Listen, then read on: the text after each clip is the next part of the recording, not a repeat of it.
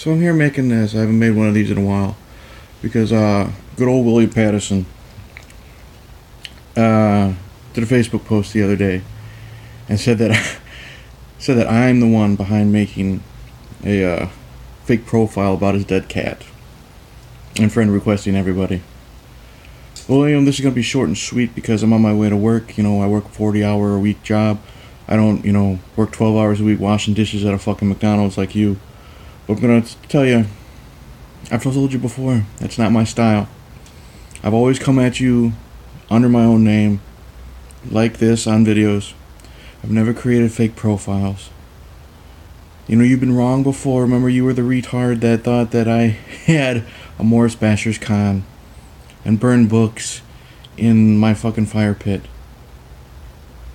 But you were so stupid you had to go to some UFOologist or whatever the fuck he thinks he is, somebody who studies aliens, to see if the photo was doctored or not.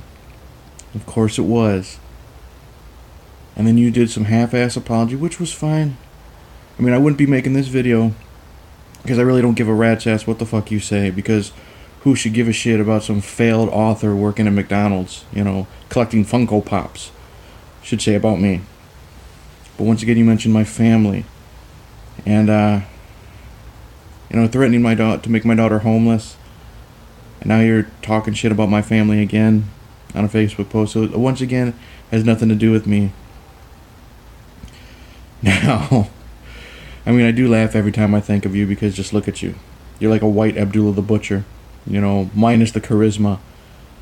I mean, I still laugh every time I think about, you know, your live stream where I nearly made you, you know, stroke out, it seemed like, because all you were doing is yelling and screaming at the computer about me just asking what you were talking about, threatening my daughter.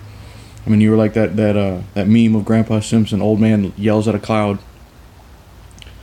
Well, and once again, wasn't me. But if you want to keep this going, I have no problem, buddy. You think I made your life miserable before? You know, helping people know at Linkville Press that you stole the Saska uh, story for Bob. I can I can do things. I threatened to tell uh, what's his name, Robbie Coltrane, that you stole his uh, image, and we're going around as Gerald Fitzgerald. I wonder what Felicia Day thinks about uh, your new book.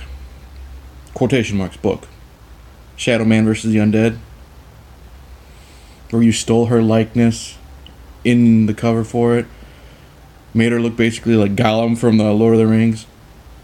And it's funny, I'm gonna also ask her, you know, I'll give her some background information and be like, he did meet you at a book signing once. You know he stalked women.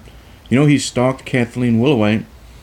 Why do you think that when he drew this picture of himself as the Shadow Man and you as whatever fucking character he is, you are in this stupid book, why is his hand mysteriously on your crotch, Felicia? You want to keep this going, William? I can. I got all the patience in the world. You're fucking 500 pounds. You'll probably be dead soon. I mean, I know you huff and puff just to walk to the bus stop to get to your fucking McDonald's job. The only reason you have a McDonald's job is because your sh- sister and your aunt and your niece can't just stand the smell that you bring into the house. So again, just like a penis in your mouth, the ball is in your court, William. It's your call. And, and speaking of Balcazar, how's he doing? Does he look good being dis- displayed in between all those Funko Pops and dried cum rags that you use thinking of Felicia? Just a thought.